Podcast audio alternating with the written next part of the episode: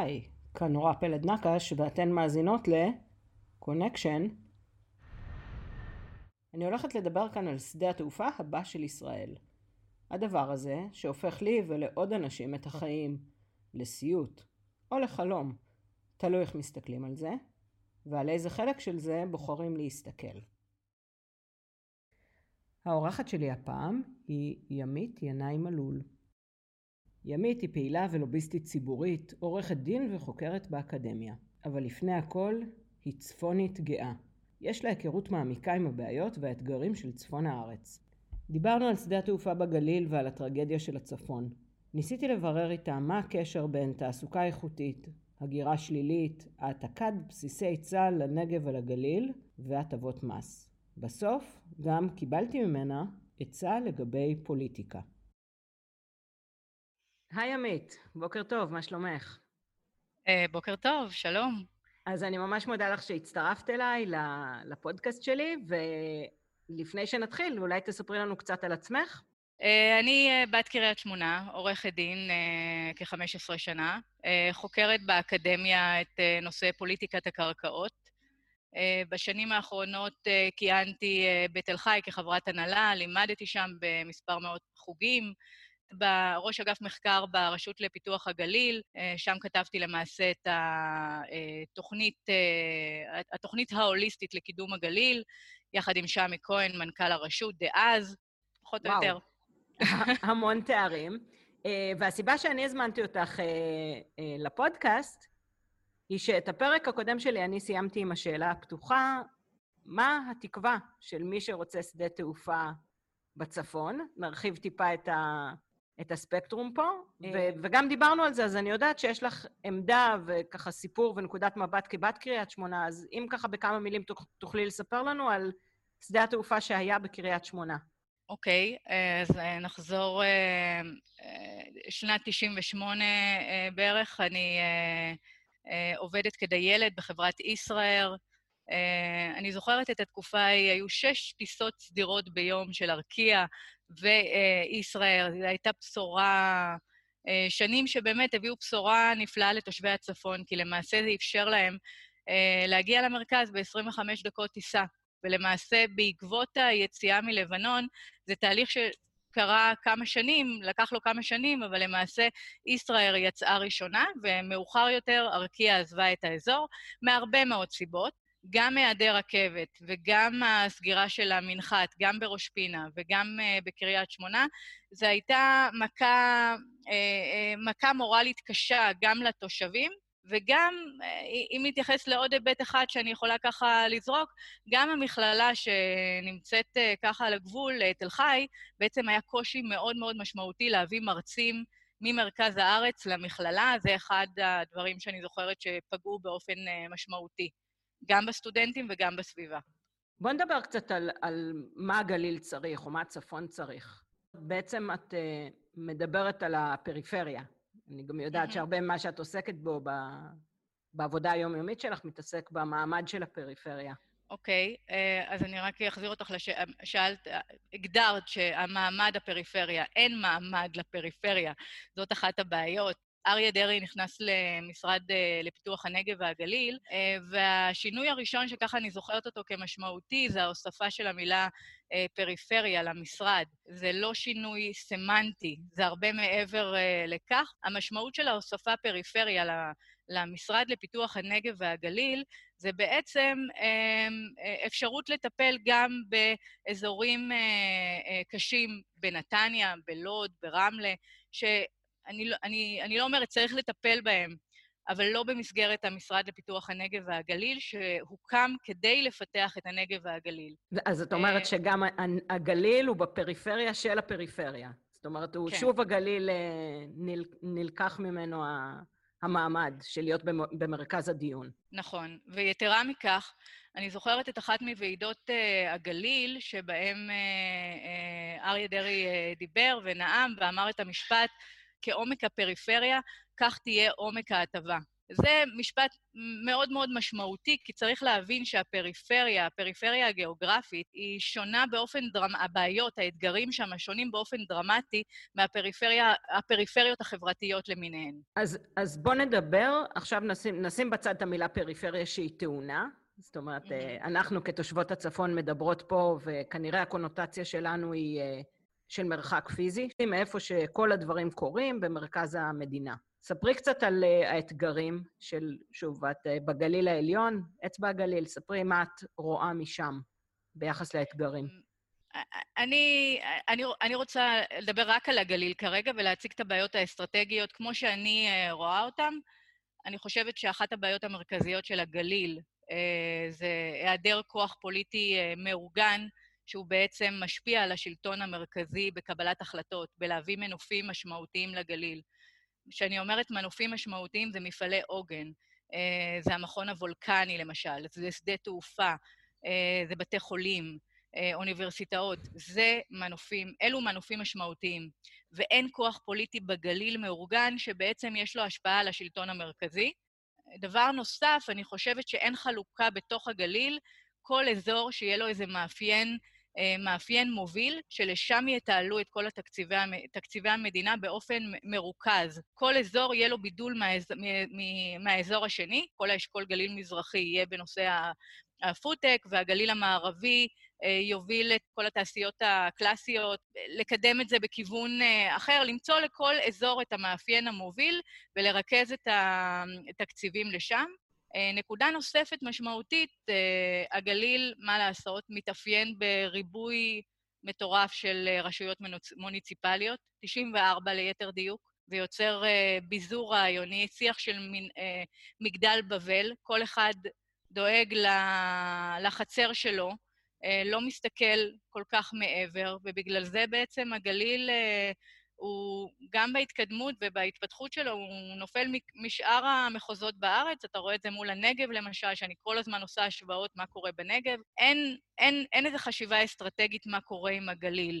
אה, ועוד דבר משמעותי זה הנושא שאין בעצם מועצה שמתכללת את כל הנושא הזה, כמו למשל אה, מועצת יש"ע, אה, כמו מועצת הנגב, שפועלת ומתחילה גם כן לצבור תאוצה.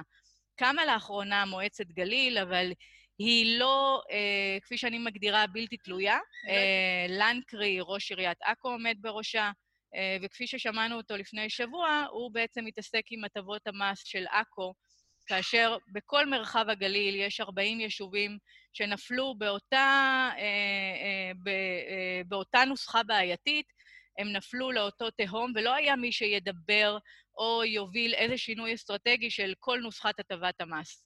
וגם, שוב, המקום שממנו אני באה ו- ופוגשת אותך, זה הסיפור של שדה התעופה ברמת דוד. יש פה רשויות שונות עם uh, אג'נדות שונות. כשמתרחקים טיפה uh, מעמק יזרעאל, אז שומעים קולות שכן תומכים בשדה. אני חושבת שהשדה יכול להביא בשורה גם בעמק יזרעאל וגם בגליל העליון. אותו שדה שלא כל כך לא רוצים להקים אותו בעמק יזרעאל, אני חושבת שתושבי הגליל העליון יהיו שמחים לקבל אותו, בין אם זה בתוך קריית שמונה, בין אם זה בראש פינה. אה, אני חושבת שזה מנוע כלכלי אה, אה, מטורף לאזור כולו. אני תמיד בודקת מה קורה בשאר העולם. בטיול משפחתי באי קורפו, אני זוכרת שנדהמתי לגלות ש... השדה תעופה הקטן הזה פועל 24-7 וכל 20 דקות ממריא ונוחת אה, מטוס עם אה, הרבה מאוד תיירים. כל האי בעצם חי מתיירות. וחי טוב מתיירות, ולא ראיתי שזה פוגע יותר מדי באיזשהו קם חיים. דיברתי עם התושבים, זה היה טיול שורשים, אז ככה זה היה טיול יותר אה, ארוך ומשמעותי, אז ככה תחקרתי כי עניין אותי. וזו דוגמה בעצם לשדה תעופה שממש במרכז אי פסטורלי ומתויר, ומהחוויה שאני חוויתי, אני רק ראיתי פריחה בכל אה, מקום. Uh, אני חושבת שמאוד חשוב לשים לב מה קרה אתמול. Uh, רב-אלוף אייזנקוט, אתמול הוא בעצם הצהיר בצורה מאוד ברורה שהוא רוצה לקדם את השדה תעופה אזרחי נוסף בנבטים, uh, וגם לקדם uh, העברה של uh, בסיסי צה"ל של 8200 לדרום, uh, מתוך הבנה שזה uh, מנוע שינוי, uh, ואני חושבת ששדה תעופה אזרחי נוסף בגליל, הוא יהיה בעיקר גלגל הצלה במובן של משרות איכותיות לתושבי הגליל. אז בואי בוא נדבר בדיוק על הנקודה הזאת, של מהי תעסוקה איכותית. ואני יודעת, שוב, משיחת הרקע שקיימנו, שגם בנושא של איזה בסיסים של צה"ל מביאים, יש גם משמעות ל... לא רק להביא תעסוקה, אלא מה, מה היא מציעה. נגעת בנקודה שככה מצליחה להעיר אותי באופן אוטומטי. אה, אז אחת הבעיות, אה, המאפיינים של התעסוקה בגליל, אה, שהיא מאופיינת בעצם בעיקר בתעשייה קלאסית, 60 אחוז זה תעשייה קלאסית. זה משלים את מה שאמרת בנוגע למשאות. למי שלא יודעים, משאות זה מרכזי תחזוקה של רכב ושל ציוד, מה שנקרא, נקרא לזה אולי התעשייה הקלאסית של צה"ל, ולא הסייבר וההייטק והמחשבים של המודיעין ויחידות התקשוב. נכון, וזה קצת מכעיס בעצם, אחרי כל מה שדיברנו בשנים האחרונות, עם כל כך הרבה אנשי, אה, אה, אנשים מובילים בתעשיות הביטחוניות ובצה"ל ובממשלה וחברי כנסת, בעצם החשיבות של להביא משרות איכותיות לגליל. גם את בסיסי צה"ל של 8200, צריך להעתיק את כל בסיסי המודיעין, את חלקם לגליל, לא רק לנגב. זה מחוללי שינוי אמיתיים, לא רק את המש"אות, כל מה שקשור לתחזוקה והחזקה, מבלי לפגוע. אנחנו צריכים דברים שיחוללו כאן שינוי. בעצם בגלל שהגליל מאופיין ב-60% בתעשייה קלאסית מסורתית, ובעצם הילדים של הבנים שלנו בעצם לא נשארים כאן, כי בעצם את העבודות האיכותיות עם השכר בהתאם שלה בתחום ההייטק, הם נוסעים לחפש במרכז, שם ההזדמנויות. זה מוביל לבעיה אחרת, שבעצם מפעלים, מפעלי עוגן, אנחנו רואים את זה ממש בחודש האחרון, חמישה מפעלי עוגן עזבו את קריית שמונה, בעצם ליוקנעם. אה, חלק מהסיבות הן שהם לא יכלו למצוא כוח אדם מיומן, והם חשבו שבעצם ביוקנעם הם יוכלו בעצם לתווך את הפער הזה למרכז, הם יוכלו למצוא, אה, אה, לחפש מהנדסים שיגיעו מכפר סבא עם הרכבת, עם הכביש 6, בצורה יותר מהירה. אז הגליל כל הזמן מפסיד, גם בגלל הריחוק הגיאוגרפי וגם בגלל, אה, אה, אה, בוא נאמר, אין, אין אפילו, אין את התחבורה שמקצרת, לא בהיבט של שדה תעופה ולא רכבת, שאנחנו לא נראה בעשור הקרוב, לצערי. זה מאוד מאכזב, אני מקווה מאוד שמישהו כאן יוביל איזה שינוי ויוביל גם את בסיסי המודיעין אה, לגליל. נגעת פה בנקודה שגם עליה ככה אה, דיברנו מראש, וזה הסיפור של כשמנסים לקצר את המרחק. אני לא אגיד את המילה פריפריה, כי נראה לי שאת תכעסי על היישוב, אבל כשאנחנו אמ, רוצות לקצר את המרחק אה, של הצפון למרכז, אז יש פה איזושהי דילמה או איזשהו מלכוד.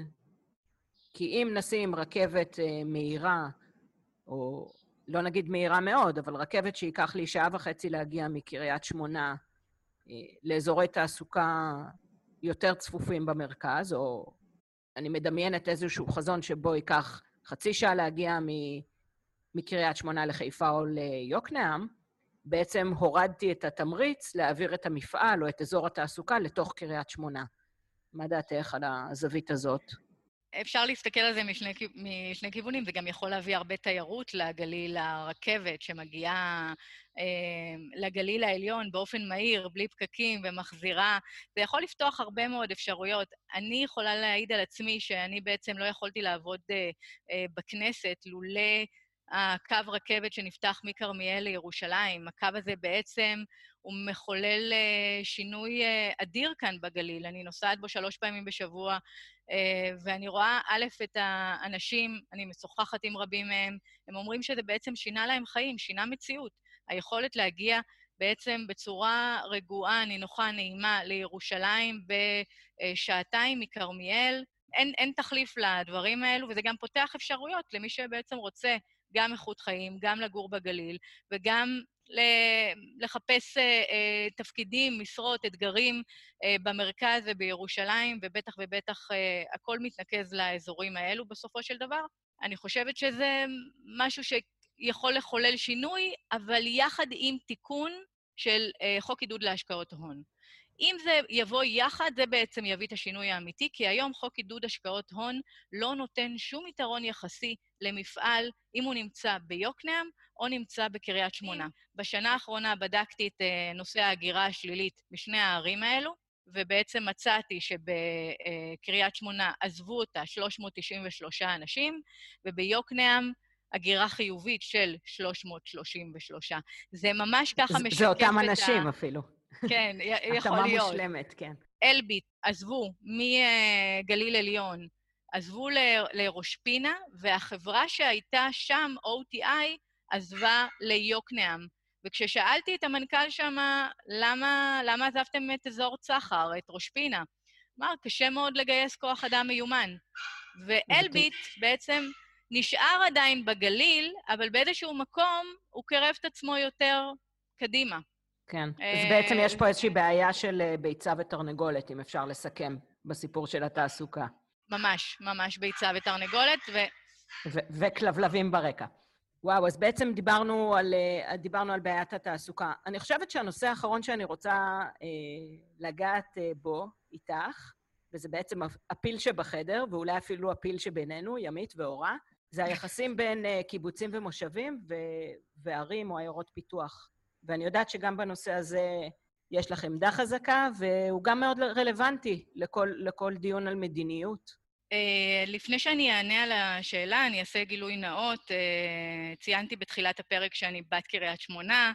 אני תמיד פותחת בזה, קריית שמונה זה, זה מה שמגדיר אותי, זה מה שפועם בי, uh, והטובה שלה והחיזוק של העיר הזאת היא נר לרגליי. אני לא סתם עושה את הפתיח הזה, uh, אני נולדתי לתוך בית מאוד מאוד פוליטי. אבי היה uh, ראש עיר וחבר מועצה 30 שנה בקריית שמונה.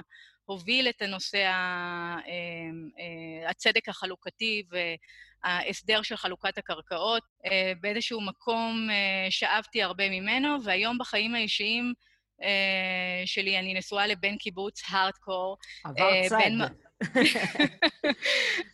בן מרום גולן. הבנים שלנו, אני מגדירה אותם כילדי תערובת. הם סופגים מפה ומשם, ומקיבוץ מרום גולן ו- ומקריית שמונה, והם בעצם יביאו את הבשורה מבחינתי. הם אלו, אלו שיצמצמו את הפערים שיש היום החברתיים בחברה שלנו, בטח ובטח בנושא הזה, שהוא סוג של פצצה מתקתקת, כי כולם אומרים שאנחנו לא שם והתקדמנו וטיפלנו, לא, יש הרבה מה להסדיר בנושא הזה.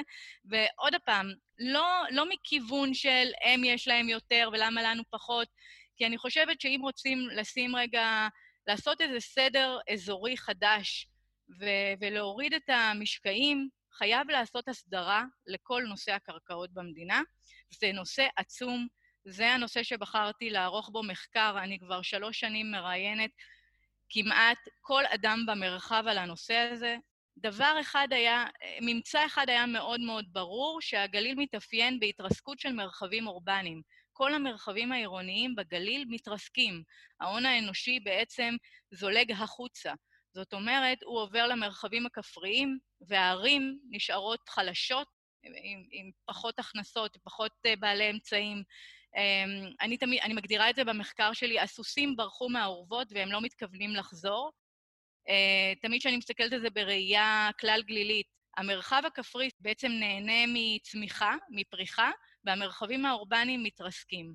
אז מה שרציתי לשאול זה, האם ההבחנה שעשית לגבי uh, ההתרסקות של המרחבים האורבניים היא נכונה גם, נכון להגיד שזה המצב גם פה, בעמק יזרעאל? זאת אומרת, אני בתחושת בטן חושבת שזה מייצג, אבל מה, מה הממצאים שלך מראים? שגם uh, בשאר הצפון זה נכון? א', זה, זה, זה בכל הגליל, אני בוחנת את זה בכמה ערים אה, והמרחבים הכפריים סביבם, ואני רואה את המאפיינים חוזרים על עצמם.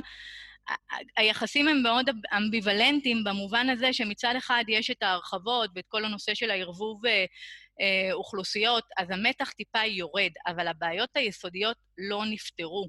ושם, שם אם לא תהיה התערבות ותהיה הסדרה, זו פצצה שתתפוצץ לנו.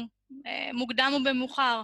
אה, כל הערים בעצם, את מסתכלת על בית שאן, על צפת, על חצור, הגל... על חצור הגלילית, על קריית שמונה, ההון האנושי החזק בורח, פחות מקומות עבודה. אה, זה, זה פעולת שרשרת. ההחלטה הזאת להקים מפעל מזהם בכניסה לשכונת יובלים, ביציאה מאזור התעשייה הצפוני, זו החלטה שבעצם הייתה אמורה להחזיר את קריית שמונה 40 שנה אחורה. לתקופה ששמו שם מפעלים, היום לא שמים מפעלים, בטח לא בלב שכונות, אה, אה, שכונות אה, חדשות. או בסמוך אליהן. כמובן שמהר מאוד קמה קול צעקה מבחינת הציבור וחוקרים שעסקו בזה, ובעצם הם אלו שמנעו את ההקמה של המפעל. אבל מפעל כזה לא צריך להגיע לפריפריה. אם רוצים לחולל שינוי, צריך מכון וולקני, צריך את המנופים המשמעותיים, הם אלו שיביאו גם אוכלוסייה איכותית, גם יגרמו לפריחה של הערים, מה שאתה רואה היום שלא קורה, לא קורה. וואו, ואפילו עוד לא דיברנו על uh, תוחלת החיים בפריפריה ובריאות, שזה אולי בכלל נושא לפרק בפני עצמו. לא, אבל אני רק אציין, עכשיו את אה, נגעת בנושא הבריאות. כל הזמן אומרים לנו שיש את האשכולות, והם אמורים לטפל ברמה האזורית, אשכולית, ואני תמיד, אה, בכל ראיון שלי בטלוויזיה בשנים האחרונות, אני אומרת, האשכול, אה, אשכול גליל מזרחי, חמש שנים, כל מדינת ישראל שמעה שאין חדר מיון בקריית שמונה. כל יום שני ורביעי פותחים את המוקד, את חדר המיון החדש, כל פעם ממציאים לזה טרמינולוגיה אחרת. תכלס, אין חדר אין מיון. בקריית שמונה. אני לא יודעת אם מישהו יודע, אני גרה שם, אני חיה בגליל העליון, אין חדר מיון. אגב, גם אין קולנוע, אין קולנוע, אני לא יודעת מי סיפר למישהו, אבל לא הוקם קולנוע בקריית שמונה, אז יש פער מאוד גדול בין מה שהציבור במרכז הארץ חווה למה שהתושבים כאן חווים, ויש הרגשה כל פעם כאילו מנסים לעשות כל הזמן סיבוב. אה, זה לא עובד באמת, כי אנשים לא, לא באים לכאן, המספרים לא משקרים, אה, ואני זועקת הרבה פעמים את הזעקה הזאת בירושלים, כי לא מבינים שבעצם החיזוק של ה... אה, שההתיישבות בגליל המשמעות של ההתיישבות בגליל היא לא פחות חשובה מבלי לפגוע ביהודה ושומרון. טוב, אני כמעט מתפתה להגיד לך שאת משעממת אותנו, אבל אותי באופן אישי את ממש לא משעממת, אה, ומי, ש... ומי שהבין את האזכור הבין. ימית, ככה, אנחנו לקראת סיום. אה, אני אשמח לשמוע ממך, אה, לאן, לאן היית לוקחת את זה הלאה? שוב, אנחנו בפודקאסט שקוראים לו קונקשן, והמטרה היא למצוא את הקשרים ולחבר את הנקודות שקשורות, התחלנו, התחלתי בחצר האחורית שלי, בשדה התעופה המתוכנן ברמת דוד, והגעתי בדרך אלייך. לאן היית לוקחת את זה מכאן? אז כמו שאני אומרת, אני עכשיו מעבירה אותך לזירה מהגליל, אני מעבירה אותך לזירה בכנסת, בממשלה, שם הכל קורה. אין מה לעשות, אתה רוצה לשנות משהו באקווריום הזה שאנחנו נמצאים בו, המפתח הוא שם. וההמלצה שלי היא בעצם, מתוך הבנה של מקצת הנתונים שהעליתי, בגליל העליון משוועים, יש הסכמה גורפת לפתיחה של שדה תעופה אזרחי, בין אם זה בראש פינה או בקריית שמונה. בעמק יזרעאל יש התנגדות, מחאות, לא רוצים את השדה שם. היא אומרת, צריך ללכת למי שמקבל היום החלטות במשרד התחבורה. אה, רק תבדקו שהדברים לא משתנים, למה בקצב כל רגע, כל יום יש לנו, יש לנו בשורות חדשות, אז uh, צריך לעשות הכנה, וממש לובי. אני לא מתביישת להגיד, כי אני, אני חלק מלובי ציבורי, אבל הייתי ממליצה לכם בעצם ליצור לובי משמעותי, שיפעיל לחץ על מקבלי ההחלטות, תוך כדי שאתם מציינים שיש קבוצת אינטרס שרוצה ומאמינה שהוא יחולל שינוי באזור שהוא לא רחוק מכם. Uh, את מבינה? יש כאן מפגש אינטרסים. בגליל העליון רוצים שדה תעופה. שלחו אין ספור מכתבים גם לשר החוץ, גם לשרה החדשה מירי רגב, uh, גם לסמוטריץ' בחילופים. רוצים, מתריעים, מבקשים, אומרים, זה יהיה העורק הראשי כאן, uh, יש כאן מצב ביטחוני אחר. אז הייתי בעצם מגיעה עם קבוצת לחץ משמעותית ואומרת, בואו, יש כאן ווין ווין. החבר'ה בגליל העליון יהיו מרוצים, והחבר'ה בגל... בעמק יזרעאל יהיו מבסוטים שלא הרסו להם את קו הנוף, או, אמ, או שלא יעברו להם מטוסים מעל הראש. אה, אני אומרת, יש כאן מפגש אינטרסים, ואתם צריכים בעצם למצוא את הבן אדם הנכון, שהוא גם יהיה שליח ציבור, אמ, והוא בעצם יתווך את המידע הזה למקבלי ההחלטות. אוקיי, okay, נשמע לי שהתקבלתי, עמית. אז לפני שאנחנו סוגרות, אה, כן. עוד משהו שתרצי, ככה לסיום, למאזינים? המטרה שלנו בסופו של דבר שהגליל לא יקרוס מבחינת הערים. אה, אה, אנחנו רוצים לשמור אותם כערי מחוז, את צפת, את קריית שמונה, את כרמיאל. בעצם לצקת להם את התוכן של עיר מחוז, צריך לעשות שינויים וצריך לעשות תיקונים בהתאמה. אלו ההמלצות שלי. תודה רבה, ימית. תודה, ואני מזמינה את כל המאזינים לטייל בגליל. תבואו, יש מה לראות.